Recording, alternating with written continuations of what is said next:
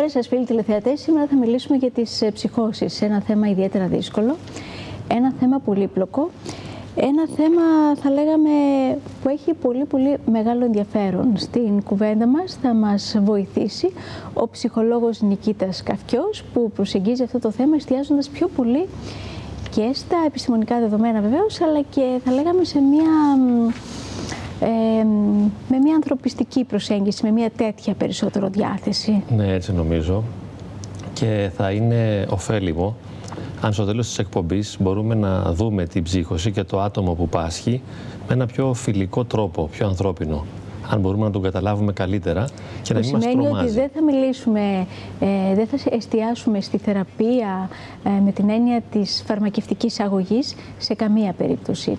Ε, αυτό όμως που διάβαζα προετοιμαζόμενη για την εκπομπή και με ξάφνησε πάρα πολύ ε, Νικήτα, είναι ότι η ψύχωση έχει μεγαλύτερη πιθανότητα να εμφανιστεί στους νέους ενηλίκους και είναι αρκετά κοινή ασθένεια. Ε, και μάλιστα τα νούμερα λένε ότι τρεις από τους 100 ανθρώπους, σε κάθε 100 ανθρώπους αναλογούν τρεις που θα βιώσουν ένα ψυχοσικό επεισόδιο.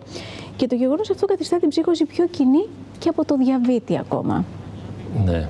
Ισχύει κάτι τέτοιο; Έτσι λένε οι στατιστικές. Παγκοσμίως 1 με 3%. Μπορούμε να πούμε δηλαδή 3% ε, πάσχουν από ψύχωση. Και όντως ε, βγαίνει σε νεαρή ηλικία συνήθως. 17 με 25 περίπου στους ναι. άντρες και 25-35 στις γυναίκες στις ηλικίες. Μάλιστα, οπότε είναι σαν να βλέπουμε ε, μέσα από ένα παραμορφωμένο φακό θα λέγαμε μία αλλοιωμένη πραγματικότητα με τους ήχους της, με τις εικόνες της, με τις σκέψεις της, όλα αλλιώς. Ναι, εντάξει, εμείς καλούμαστε να καταλάβουμε, να κατανοήσουμε το άτομο που πάσχει, ε, ίσως να μπούμε στη δική του θέση. Βέβαια, δεν είναι και εύκολο για μας να μπορούμε να μπούμε στη θέση του άλλου, και μάλιστα όταν ο άλλος βιώνει κάτι που μας είναι εντελώς ξένο. Εδώ δυσκολευόμαστε να καταλάβουμε το σύντροφό μας. Τον ερωτικό σύντροφο ή το σύζυγο ή, ή τα παιδιά μας. Και τον ίδιο μας τον εαυτό. Ή και τον εαυτό μας, ναι. Πόσο μάλλον όταν καλούμαστε να μπούμε μέσα στην ε, πλήρη ετερότητα, στη διαφορετικότητα αυτή που είναι η εμπειρία και το βίωμα ενός ανθρώπου που πάσχει από ψύχωση. Εν διάτη περιπτώσει, εμείς θα επιχειρήσουμε να προσεγγίσουμε το θέμα έτσι με έναν τρόπο που βασίζεται και σε διαφάνεια. Να συμφιλειωθούμε κιόλας λίγο με το θέμα. Να, έτσι, να μην μας τρομάζει, να μπορούμε να το κατανοούμε καλύτερα. Και να το αναγνωρίζουμε αν ναι, το βλέπουμε γύρω μας, γιατί είναι πάρα πολύ σημαντικό. Η πρώιμη διάγνωση οδηγεί σε πιο σωστή και γρήγορη θεραπεία. Ε, να σας θυμίσουμε ότι και αυτή τη φορά η εκπομπή μας είναι ζωντανή. 2821-036-744 είναι το τηλέφωνο της εκπομπής μας.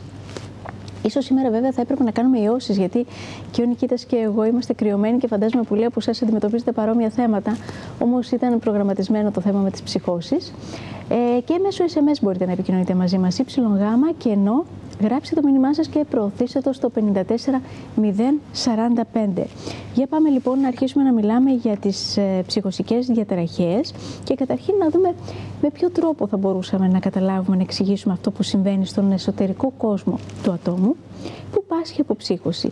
Τι είναι δηλαδή αυτό που γίνεται στην ψυχή του και με ποιο τρόπο εκδηλώνεται; Ναι, κοίταξε. Ε, καταρχάς έχει μια κληρονομική προδιάθεση, γονιδιακή για να παρουσιάσει κάποιος ψύχωση στην εφηβεία ή στη νεαρή ηλικία ή και σε μεγαλύτερη ηλικία, πρέπει να έχει μια προδιάθεση. Όταν λοιπόν οι παράγοντες είναι πολύ στρεσογόνοι, είναι πολύ δύσκολο αυτό που συμβαίνει γύρω του και δεν μπορεί να το διαχειριστεί. Εάν έχει την, την προδιάθεση, ναι, μπορεί να, να βγει μια ψύχωση. Βέβαια θα μπορούσε να, να βγει κάτι άλλο. Θα μπορούσε να βγει μια κατάθλιψη, μια εγχώδια ταραχή, μια φοβία. Έτσι. Αλλά είναι κατά κάποιον τρόπο προδιατεθειμένο το άτομο να το παρουσιάσει κατά από πολύ έντονες στρεσογόνες συνθήκες. Και αυτό που συμβαίνει τότε είναι, θα μπορούσαμε να πούμε, μια αποκοπή. Δηλαδή μια απόσπαση από την πραγματικότητα, ένα ξέκομα, όπου εγώ ε, πάω να συμμετέχω βιωματικά σε αυτό που γίνεται γύρω μου. Αποξενώνομαι από την πραγματικότητα έτσι, και είμαι σε ένα δικό μου κόσμο. Όταν λοιπόν συμβεί αυτό το πρώτο βήμα της ναι. αποκοπής, καθώς ξεφεύγω και είμαι αλλού, σε μια δική μου κλειστή πραγματικότητα, μετά αρχίζω βέβαια και να φαντασιώνω. Αρχίζω να ξεφεύγω και να έχω αυτό που λέμε το παραλήρημα, τις ψευδεστήσεις, τις παρεστήσεις. Και γίνομαι μια... εχμάλωτος στις φαντασίες μου. Δεν μπορώ να ξεφύγω μετά όποτε θελήσω να επανέλθω. Ε; Βέβαια, ναι.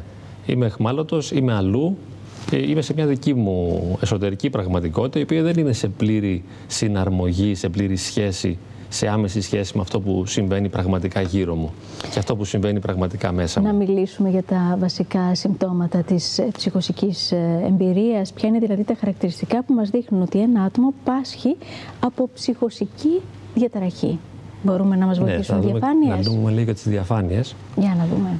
Ε, όπως είπαμε και πριν ε, και βλέπουμε στις διαφάνειες, είναι η απουσία της επαφής με την πραγματικότητα, η αδυναμία του ατόμου να συμμετέχει ουσιαστικά σε αυτό που ε, γίνεται γύρω του, που είπαμε ότι είναι αποκομμένο το άτομο, έτσι, και επίσης μετά έχουμε τις ψευδεστήσεις ή τις παρεστήσεις. Αυτό σημαίνει ότι το άτομο ε, βλέπει κάτι που δεν υπάρχει ή το ακούει κάτι που δεν υπάρχει ή το αισθάνεται χωρίς να υπάρχει τίποτα. Ή υπάρχει κάτι, αλλά το παρερμηνεύει.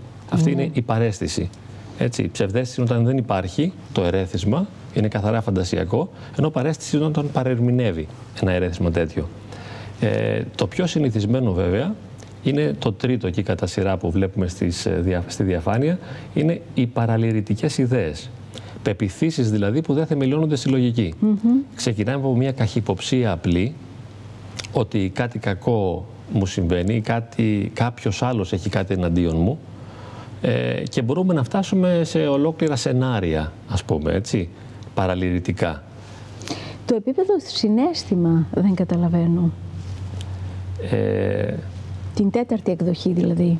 Το επίπεδο συνέστημα σημαίνει ότι δεν έχω διακυμάνσεις συναισθηματικές. Είμαι flat, δηλαδή δεν μπορώ να νιώσω χαρά και λύπη είναι σαν να παγώνει ο συγκινησιακός μου μηχανισμός και ενώ στην κατάθλιψη ας πούμε έχουμε λύπη και το άτομο συνειδητά βιώνει τη θλίψη και ξέρει ότι τη βιώνει και τη νιώθει, ε, στην ψύχωση μπορεί να σου πει κάποιος ότι δεν αισθάνομαι τίποτα, δεν νιώθω.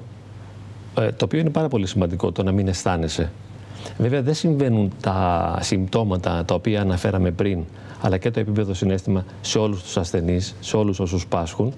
ε, κάποια από αυτά είναι αρκετά.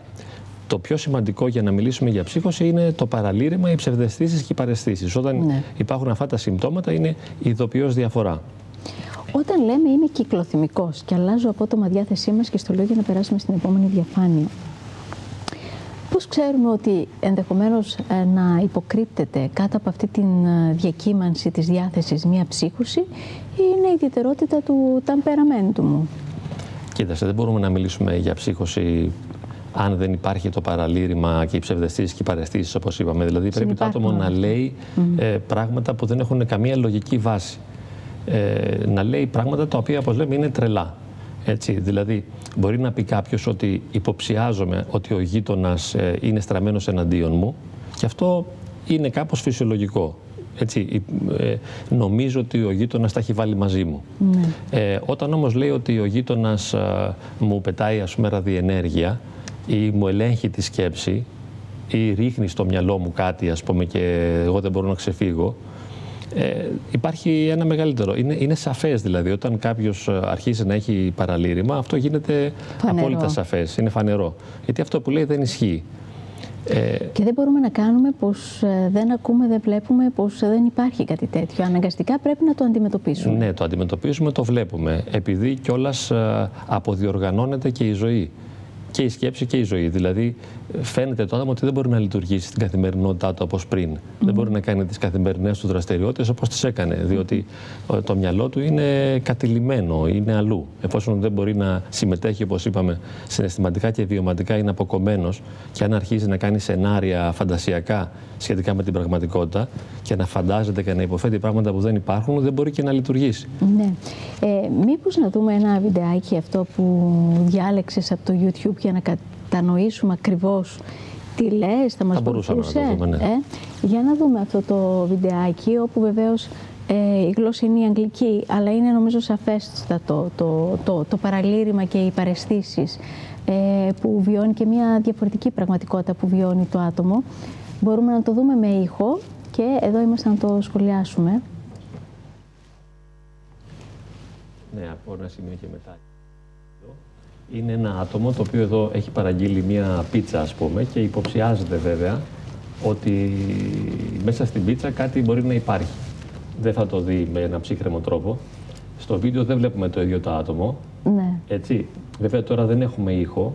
Ε, Μπορούμε υποψιά- να έχουμε και τον ήχο έστω ως χαλί ε, του βίντεο. Γίνεται; Μ; Είναι Ε, σημαντικό αυτό που σας το- λέμε. Ναι, είναι σημαντικό γιατί είναι οι φωνές τις οποίες ακούει, οι οποίες του λένε τώρα συγκεκριμένα ότι η πίτσα είναι δηλητηριασμένη. Ε, και ήδη βλέπει εκεί poison να γράφει, δηλαδή δηλητήριο, ενώ δεν είναι. Λοιπόν, ναι, Έχει- Ναι. ε, θα το πάρει ο σκηνοθέτης μας και θα το ξαναβάλει με ήχο. Θα το επεξεργαστεί, θα το ξαναβάλει με ήχο, αλλά είναι πολύ σημαντικό να καταλάβουμε πώς πραγματικά αυτές οι φωνές μας τυραννούν, μας καθοδηγούν, μας Ναι. α, αλλάζουν τις συνήθειες και μ, ε, γίνεται μια αυτοποβολή. Κοίταξε, ε, στην περίπτωση αυτή δεν είναι ακριβώς ανθυποβολή, γιατί το ακούει κανείς με τις αισθήσεις του. Ναι. Δεν είναι σαν να ακούει κάτι. Μπορεί κάποιος να έχει μια φοβία και να νομίζει ότι ακούει ή να έχει τώρα μια μπορούμε, έμονη ιδέα. Τώρα Α, μπορούμε, να το δούμε. το δούμε και να τα ακούσουμε ταυτόχρονα. γιατί είναι This πολύ is for σημαντικό. you. Α, He's είναι working πίτσα with πάλι. them. He's part of the plot. This is for you. Ακούει, ταυτόχρονα. ακούει φωνές οι οποίες δεν υπάρχουν You're stupid. ε, και τον καθοδηγούν. Του λένε τι να κάνει. Some items on today's activities calendar. Α, και, και την τηλεόραση την υποψιάζεται ότι λέει για αυτόν, κάτι που είναι πολύ συνηθισμένο. Νομίζω ότι αναφέρονται σε εκείνον στην τηλεόραση, ενώ είναι εντελώς άσχετο. Ότι κάποιος είναι έξω και τον παρακολουθεί. Part of the plot. Your mind. Because you're so Του λέει στη φωνή ότι είναι μέρος του σχεδίου όλο αυτό, ότι υπάρχει ένα σχέδιο για να σε ξεκάνουν. Open the box. Και γι' αυτό σου δίνουν μια δηλητηριασμένη πίτσα που τη βλέπει και την αντιλαμβάνεται έτσι με αυτόν τον τρόπο. Poison. Του λέει επίσης η φωνή να πεθάνει, να αυτοκτονήσει. Του λέει ότι είναι ανάξιος, ότι δεν υπάρχει λόγος για να ζει. Ε, No, no, no. ακούγεται λίγο τουλάχιστον σε εμάς. Δεν ξέρω αν οι φίλοι τηλεθεατές το ακούν περισσότερο. hear that? No, no, no. Don't open it. Νομίζω ότι είναι κατανοητό αυτό που συμβαίνει. Αυτό που συμβαίνει στο μυαλό του ανθρώπου, έτσι. Στο μυαλό του, ναι. You should have used your Του mind. δίνουν συνεχώς οδηγίες, ας πούμε, ότι υπάρχει κίνδυνος, ότι ο ίδιος κινδυνεύει, ε, ότι πρέπει να προφυλαχθεί, ότι κάποιος θέλει να του κάνει κακό. Και ο ίδιος, βέβαια, ακούει ότι I called you. Why didn't you answer? πρέπει I was, να like, πεθάνει, screaming, να "It's αυτοκτονήσει, Lorraine, να it's τελειώνει, Lorraine." γιατί είναι άχθος Into και the ανάξιος phone να at ζει. the top of my lungs. What were you watching? Do you even remember? Did the uh, pizza I... Oh! What happened here? Ναι. Νομίζω μπορούμε να σταματήσουμε να το Ναι, βλέπουμε. και πώς να κατανοήσουμε τώρα ένα τέτοιο άτομο για το πώς, ειδικά όταν αυτό δεν μιλάει, δεν, ε, ε, δεν εξομολογείται. Δε- ε, η συγκεκριμένη περίπτωση δεν είναι τόσο ευ- δύσκολο να το καταλάβει κανείς, είναι εύκολο στην ψύχωση. Δεν είναι όπως άλλα, άλλες ψυχολογικές διαταραχές που μπορεί να αμφιβάλλουμε για το κατά πόσο το άτομο χρειάζεται βοήθεια ή όχι. Εδώ γίνεται σαφές. Μπορεί να μην ξέρουμε ακριβώς ότι πρόκειται για ψύχωση, να μην έχουμε βάλει μια διάγνωση ότι μπορεί να είναι μια σχιζοφρενική διαταραχή ή να είναι διπολική ή κάτι άλλο. Ε, ξέρουμε όμως ότι κάτι άσχημο συμβαίνει, ανησυχεί πολύ η οικογένεια και απευθύνεται στον ειδικό. Οπωσδήποτε. Πηγαίνουν στον ψυχίατρο ή στον ε, ψυχολόγο για να πάρουν συμβουλές δηλαδή για το πώς μπορούν να τα αντιμετωπίσουν το πρόβλημα. Ναι, γιατί ενδεχομένως η φωνή αυτή να του πει να πηδήξει από το μπαλκόνι και να υπακούσει. Δηλαδή μπαίνει και θέμα ασφάλειας πλέον. Μπαίνει θέμα ασφάλειας, ναι. Ε, γιατί όντως ε, όταν ακούς φωνές να, σε, να σου λένε τι να κάνεις συνέχεια και να σε εξουθενώνουν και να σε διαλύουν, δεν μπορείς να λειτουργείς φυσιολογικά. Είναι μαρτύριο. Ε, νομίζω πως αν θέλουμε λίγο να το κατανοήσουμε πώς γίνεται, μοιάζει με το όνειρο αρκετά. Δηλαδή, όταν κοιμόμαστε, βλέπουμε πράγματα τα οποία δεν συμβαίνουν στην πραγματικότητα, αλλά νιώθουμε ότι συμβαίνουν. Είναι σαν να είναι πραγματικά. Και στο όνειρο υπάρχουν και άλλοι κανόνες, άλλοι νόμοι. Δηλαδή, σε ένα όνειρο μπορώ να πετάω. Το θεωρώ φυσιολογικό το να πετάω. Δεν προβληματίζομαι εκείνη την ώρα για το αν μπορώ να το κάνω ή όχι. Ε, το ίδιο γίνεται και στις ταινίες. Σε μια ταινία, ας πούμε, αν είναι ο Σούπερμαν, και ο Σούπερμαν μπορεί να πετάει. Ή αν κάποιος είναι πολύ δυνατός, τους δέρνει όλους. Η λογική ανατρέπει την αυτή περίπτωση Δε- και ο δεν χώρος υπάρχει της λογική, φαντασίας, ναι. ναι, ο χώρος της φαντασίας κυριαρχεί όπου εκεί όλα επιτρέπονται. Ε, και νομίζω ότι και ο θάνατος δεν είναι κάτι που μας φοβίζει. Μπορεί Έτσι. κάποιον, εξαρτάται. Μπορεί Εξαρτάται, κάποιος να ναι. έχει τέτοιες φωνές, μπορεί και να μην έχει. Ε, Συνήθως δεν, ε, δεν έχουμε ας πούμε, μια φωνή που να λέει ε, αυτοκτόνησε και να μας πείσει η φωνή για να αυτοκτονήσουμε. Έτσι υπάρχει το ένστικτο της αυτοάμυνας και κανείς αμήνεται. Για να Απλώς ολοκληρώσουμε βασανίζεται τη και υποφέρει. συγκεκριμένη διαφάνεια. Ναι, να δούμε τις απότομες και αδικαιολόγητες αλλαγές της διάθεσης που παρουσιάζονται συνήθως στη διπολική διαταραχή ε, και είναι έντονες. Δηλαδή μπορώ να είμαι δύο-τρεις μέρες καλά, υπερβολικά ανεβασμένος, να λέω πολλά, να κάνω πολλά, να εμπιστεύομαι τον εαυτό μου, να νιώθω ότι είμαι σπουδαίος και μεγάλος και σημαντικός, να χαρίζω πράγματα και μετά να περάσω μια φάση και να είμαι πολύ πεσμένος, Ναι. να είμαι πολύ down. Αυτό συνήθως ε, χαρακτηρίζει τη διπολική διαταραχή. Ε, μετά το επόμενο χαρακτηριστικό που λέμε είναι ότι δεν μεταπίθεται με λογικά επιχειρήματα. Αυτό είναι πραγματικό. Δεν μπορείς να, του, να τον πείσεις, να του μιλήσεις, να του εξηγήσεις ε, ότι αυτό που σου λέει δεν ευσταθεί. Διότι δεν είναι λογική σκέψη, δεν θεμελιώνεται δηλαδή σε κάποια λογικά συμπεράσματα αυτό που πιστεύει ή που θεωρεί. Αν νιώθει, ας πούμε, ότι κάποιος του ρίχνει ραδιενέργεια Ναι, ή πώς- θέλει να τον ξεκάνει, αυτό δεν είναι μια λογικά επικυρωμένη και θεμελιωμένη άποψη. Πώς να αντιμετωπίσεις στην διάφορη περίπτωση την ασυναρτησία. Ε; Με ρωτάς τώρα να σου πω πώς Όχι, να τα θέλω να αντιμετωπίσεις. πω ότι σε ένα ναι, τέτοιο, δεν, γι- δεν γίνεται. Ναι. α, Είναι, μπορείς όμως να τον καταλαβαίνεις και σε αυτό Ναι. θα εστιάσουμε πάρα πολύ στη συνέχεια τη της εκπομπής ότι κατανοώ και σέβομαι αυτό που βιώνει. Δεν πάω να το κρίνω ή να το απορρίψω. Ε, γιατί είναι μια πραγματικότητα δική του. Μπορεί να μην είναι δική μου Ή πραγματικότητα. να σε επαναφέρω και να επιμένω να σε επαναφέρω στη λογική όταν εσύ δεν είσαι ικανός να μπεις Ναι. και να... Δε- δεν πρέπει ας πούμε, να επιμένω πολύ, διότι γυρίζω στο ίδιο σημείο. Είναι σαν να σε ξεκινάω από εδώ και να επιχειρηματολογώ. Ανεβαίνουμε, ανεβαίνουμε, ανεβαίνουμε και μετά ξαφνικά γυρίζουμε στο ίδιο σημείο. Από εκεί που ξεκινήσαμε. Δεν είναι θέμα λόγου δηλαδή. Ναι. Ε, παρακάτω βλέπουμε στα συμπτώματα ότι αλλάζει συνεχώς θέματα στο διάλογο ε, χωρίς να υπάρχει λόγος συγκεκριμένος και χωρίς να βγαίνει νόημα. Μπ- Μπορεί αυτό να γίνει σε μεγάλο βαθμό. Οπότε ο λόγος να είναι ασυνάρτητος και να μην βγαίνει νόημα σε αυτό που λέει. Μπορεί όμως και να υπάρχει ένα νόημα το οποίο αλλάζει συνεχώς και να μεταπηδά από το ένα θέμα στο άλλο. Πάντως καταλαβαίνουμε ότι η ροή του λόγου δεν είναι φυσιολογική. Και επίσης δούμε μια τους τελευταία τρόπους. διαφάνεια Ναι. για τα συμπτώματα, όπως πρόχειρα σκέφτηκα έτσι κάποια, θυμήθηκα μάλλον κάποιες φράσεις που μου έχουν πει άτομα που πάσχουν. Ε, το τελευταίο είναι και το πιο πρόσφατο, το άκουσα προχτές από έναν κύριο στην Αθήνα, μου λέει έχασα το κέντρο μου, ας πούμε. Δηλαδή, έτσι ξεκίνησε να περιγράφει αυτή την εμπειρία που μετά φάνηκε ότι είναι ψυχοσική. Έχασα το κέντρο ή δεν νιώθω τίποτα, ε, δεν είμαι ο εαυτός μου, δεν είμαι εγώ, νιώθω σαν εγώ να μην είμαι εγώ.